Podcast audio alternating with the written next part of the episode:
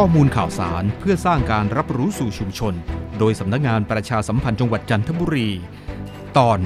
วิธีป้องกันเพลิงไหม้รับมือได้ทันกรมป้องกันบรรเทาสาธารณภัยหรือปภ.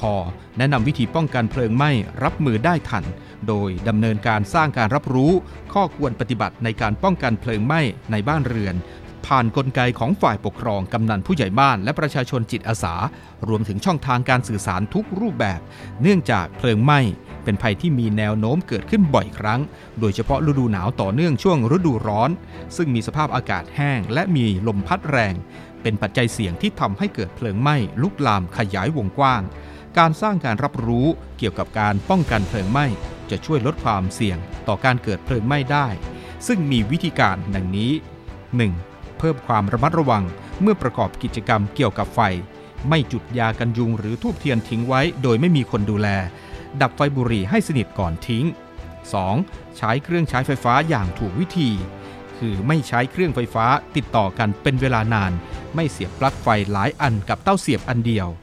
สาม ใช้ก๊าซหุงต้มด้วยความระมัดระวังเช็คถังก๊าซวาล์วถังก๊าซและสายนำก๊าซว่าไม่มีรอยรั่วและปิดวาล์วถังก๊าซทุกครั้งหลังใช้งาน สี่ ตรวจสอบเครื่องใช้ไฟฟ้าให้อยู่ในสภาพใช้งานได้อย่างปลอดภัยโดยเฉพาะเครื่องใช้ไฟฟ้าที่เกี่ยวข้องกับน้ำหรือมีมอเตอร์เป็นส่วนประกอบเพราะเสี่ยงต่อการเกิดไฟฟ้าลัดวงจรและเพลิงไหม้ได้ ห้า ใช้อุปกรณ์ไฟฟ้า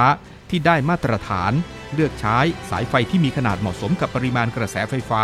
ไม่นำเครื่องใช้ไฟฟ้าที่ชำรุดมาใช้งานและ หกติดตั้งอุปกรณ์ป้องกันและระงับเพลิงไหม้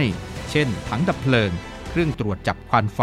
สัญญาณเตือนไฟไหม้และเบรกเกอร์ตัดไฟอัตโนมัติสอบถามข้อมูลเพิ่มเติมหรือแจ้งเหตุสาธารณภัยต่างๆได้ที่สายด่วนนิรภัยโทรหนึ่งเจ็ดแปดสี่ตลอดยี่สิบสี่ชั่วโมง